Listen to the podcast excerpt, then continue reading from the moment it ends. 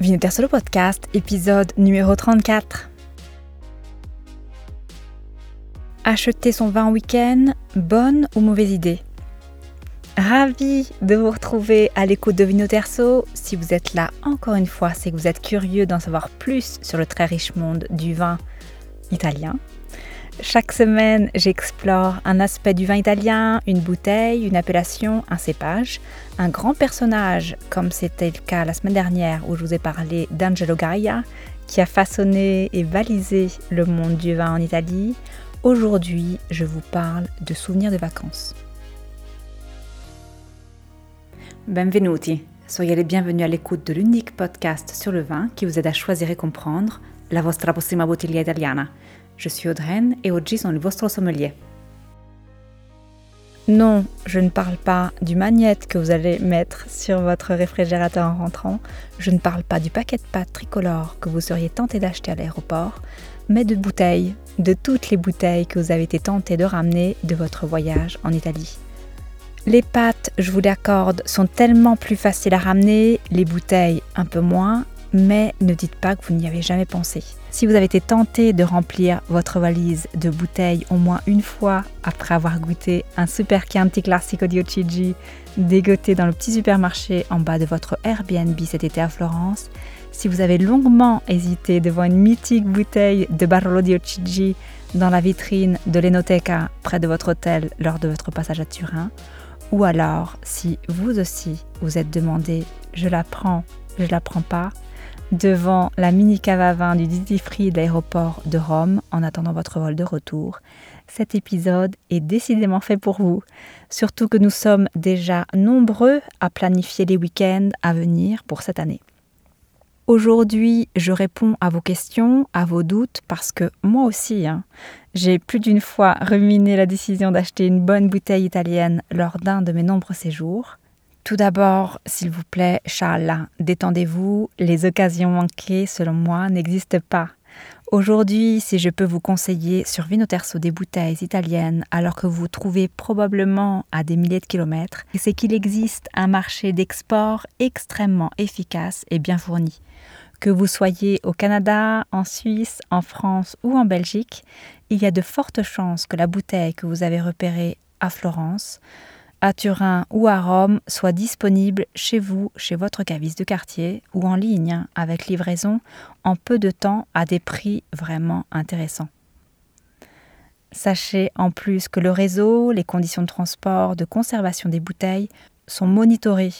Donc vous éviterez en plus la mauvaise surprise de vous retrouver avec une valise teintée au vin, ça m'est arrivé, parce que la bouteille s'est cassée lors du transport ou bien de déboucher une bouteille mal conservée parce que votre bagage a séjourné trois heures sous le soleil cuisant, oui, le soleil cuisant du tarmac de l'aéroport Amerigo Vespucci à Florence.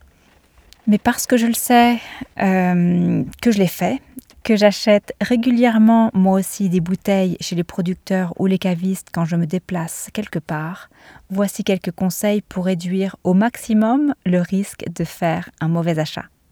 Première attention, vérifiez le nombre de bouteilles autorisées, aussi bien en valise par la compagnie aérienne que par le service de douane de votre pays d'origine. Sachez qu'il vous faudra bien évidemment être en âge de boire de l'alcool pour le transporter, 18 ans en Europe et au Québec. En règle générale, il s'agit de deux bouteilles de vin par personne. Je vous parle ici d'un voyage en avion qui prévoit un bagage en soute ou à main si vous l'achetez en duty free. Si vous voyagez en voiture, sachez que les quantités sont un petit peu plus importantes. Euh, mais qu'il existe aussi là aussi des normes à respecter, notamment au niveau de la quantité. Premier cas de figure, c'est parti, premier scénario, vous êtes en week-end à Florence. Et pour profiter de la terrasse de votre Airbnb avec vue sur le Duomo, vous choisissez une chouette bouteille trouvée tout bêtement dans les rayons du supermarché au coin de la rue. Bonne pioche, votre bouteille est excellente, alors sachez que c'est tout à fait possible. Hein. Le vin vendu en supermarché en Italie a longtemps eu une mauvaise réputation, mais les choses sont en train de changer. D'excellentes étiquettes sont maintenant disponibles. Je vous parlais la semaine dernière de Gaia et je trouve ces bouteilles en bas de chez moi dans le supermarché à l'angle de ma rue. Bon, il faut tout de même faire attention, le supermarché reste bien évidemment le lieu de vente de vin bon marché, voire très bon marché. On ne doit pas se leurrer. Mais il s'agit de bon sens. Hein. Ne pensez pas faire une affaire en achetant une bouteille à 2 euros pièce. Mais si vous avez trouvé une bouteille qui vous plaît, le prix est intéressant, avant de remplir votre valise, voici quelques questions pour vous aider à faire un choix judicieux. Tout d'abord, quand ai-je l'intention de déguster la bouteille que je m'apprête à ramener? Est-ce que c'est une bouteille que j'ouvrirai lors d'un dîner avec des amis pour leur faire partager mes trouvailles de vacances? Donc j'ai déjà en tête une date, une idée précise du temps de conservation, du repas que je vais servir et accorder avec le vin, du contexte aussi dans lequel je vais déguster ma bouteille. Est-ce que c'est une typologie de vin que j'ai l'habitude de consommer et qui viendra donc compléter ma cave si j'ai envie de la conserver et que du coup j'ouvrirai peut-être dans quelques mois ou alors, troisième question, est-ce que c'est juste un coup de cœur fantastique dans le contexte, mais qui finalement ne trouvera pas sa place dans ma consommation de tous les jours? Si vous avez répondu oui aux deux premières questions, allez-y, hein, bien évidemment, en prenant le soin de vérifier la durée de vie du vin sur lequel vous avez flashé. Euh, sachez que un Chianti Classico di ne se conservera pas de la même façon qu'un rosé Costa Toscana IGT, qui est prévu pour être consommé rapidement. Si vous avez un doute et que vous savez que vous ne le consommerez pas dans les mois à venir, pensez à contrôler le site du producteur qui indique très souvent le temps de consommation idéal. Donc récapitulons, vous avez un vin qui vous plaît, que vous consommerez avec plaisir chez vous, de la place dans votre cave perso si vous avez envie de le conserver, il ne vous reste plus qu'à faire votre achat et remplir votre valise. Là encore, hein, un conseil, choisissez dans le supermarché les bouteilles les moins exposées à la lumière. Dans un supermarché, la lumière est rarement idéale pour la conservation du vin. Le risque de mauvaise conservation est réellement concret, surtout pour les bouteilles de verre blanc, où le vin est directement en contact avec la lumière. Choisissez celles les moins exposées au fond de l'étalage, par exemple. Là aussi, hein, le bon sens entre en jeu. Si la bouteille est vraiment exposée en vitrine, à la lumière aux variations de température aussi, laissez tomber. Vous avez peut-être eu un coup de chance avec celle que vous avez dégustée et qui vous a plu, mais sachez qu'il ne se répétera pas forcément. Troisième cas, si vous savez que c'est juste un coup de cœur du moment, par exemple un vin frais, délicat, comme le rosé Costa Toscana IGT dont je vous parlais tout à l'heure, consommé sur la terrasse ou bien alors les pieds dans l'herbe du jardin de Borboli. Parfait pour les journées estivales, mais moins apprécié finalement pendant les journées d'hiver, profitez-en sur place. Non seulement vous risquez d'utiliser de l'espace précieux en valise, ou alors dans votre cave perso si vous en avez une, mais aussi de vous retrouver dans quelques mois, voire quelques années, avec une bouteille qui ne sera pas appréciée, parce que hors contexte, hors saison, ou alors, dans le pire des cas, abîmée. Je vous invite maintenant à imaginer un deuxième cas de figure, un deuxième scénario. Vous avez repéré une super bouteille de Barolo di Ochigi dans l'Enoteca près de votre hôtel lors de votre passage à Turin. Vous avez vérifié, l'année est top, le prix est intéressant, le producteur est super connu. Tous les éléments sont réunis pour faire de votre achat une super trouvaille. La bouteille, en plus, est en parfait état. Les conditions de conservation en boutique sont remplies. Donc, pas de lumière forte, pas de variation de température. Bref, tout est OK. Euh, mais vous hésitez. Vous hésitez longuement. Je vous invite, avant de passer à l'acte, à vous poser encore une fois les bonnes questions. Est-ce que vous avez de la place dans, votre cave à la maison pour permettre à ce petit bijou de reposer et d'arriver à maturation dans de bonnes conditions? La bouteille est super intéressante, mais si vous n'avez pas chez vous un lieu ad hoc pour l'entreposer, vous risquez là aussi de vous retrouver dans quelques années avec une bouteille, encore une fois, abîmée. Si en revanche vous prévoyez de la consommer une fois rentrée, assurez-vous qu'elle est suffisamment évoluée pour être appréciée, posez la question au caviste ou vérifiez directement sur le site du producteur, je vous le répète, vous y trouverez la plupart du temps les indications sur la date de consommation idéale. Enfin, votre décision est prise, il ne vous reste qu'à demander un emballage compatible avec le transport en valise d'avion. Les cavistes sont généralement experts en la matière, hein, surtout dans les grandes villes touristiques. Mais si en revanche l'achat est conséquent et que vous craignez un éventuel dégât lors du transport de votre bagage, sachez que nombreux sont les cavistes qui proposent un service de livraison à l'étranger adapté au transport du vin. Pour peu que la bouteille soit exceptionnelle, le service pourrait même vous être offert, renseignez-vous.